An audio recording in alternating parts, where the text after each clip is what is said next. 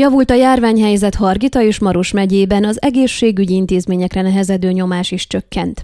Jelentősen lecsökkent az elmúlt két hétben a kórházi kezelésre szoruló koronavírus fertőzöttek száma Hargita és Maros megyében, míg november 9-én előbbi megyében 372, utóbbiban pedig 562 beteget kezeltek, kedre ezek az értékek 199-re és 399-re estek vissza.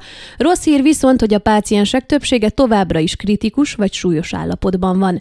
A Csíkszeredai megyei sürgősségi kórházban a két héttel korábbi 152 helyet már csak 71 igazoltan koronavírus fertőzött páciens tápoltak kedden, közülük 56-an szorultak oxigénnel történő légzés támogatásra, tudtuk meg Kis Edit sajtószóvivőtől. Örvendetes az is, hogy míg hosszú hetekig az intézmény COVID-intenzív terápiás osztálya folyamatosan tele volt, kedden a tíz ágyból csak öt volt foglalt. Az itt fekvő betegek állapota viszont kritikus, ahogy a fertőző osztályon fekvő négy, illetve a tüdőgyógyászati és belgyógyászati osztályokon ápolt két-két páciens állapota is. Emellett további 29 beteg a betegség súlyos tüneteivel küzd.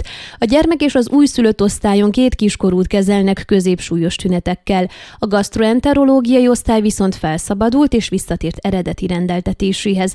A kórházba beutaltak 86%-a nincs beoltva.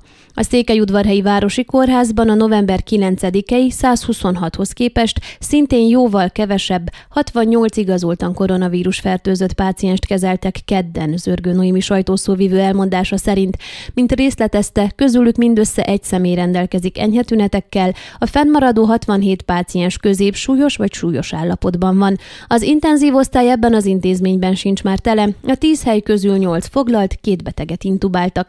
Emellett az osztályokon 44-en szorulnak oxigénnel történő légzés támogatásra.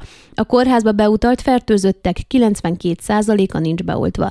Csökkent a beutalt fertőzöttek száma a Gyergyó Szent Miklósi Városi kórházban is. A két héttel ezelőtti 47 helyet kedden 27 igazoltan koronavírusos szemét kezeltek az intézményben. Az intenzív osztályon három szemét ápoltak, kettőt közülük intubáltak, számolt be megkeresésünkre Fülöpenikő kórházmenedzser. Hozzátette, minden beteg súlyos vagy középsúlyos állapotban van, oxigénes légzés támogatásban 17-en részesülnek.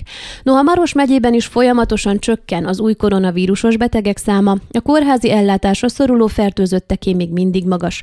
A Maros megyei klinikai kórház igazgatója Ovidio Gürbován a Székelyhonnak elmondta, míg múlt héten 140 beteg volt beutalva hozzájuk, legtöbben súlyos és nagyon súlyos állapotban, ezt a hetet 122 beteggel kezdték, és mind a 10 intenzív terápiás ágy foglalt.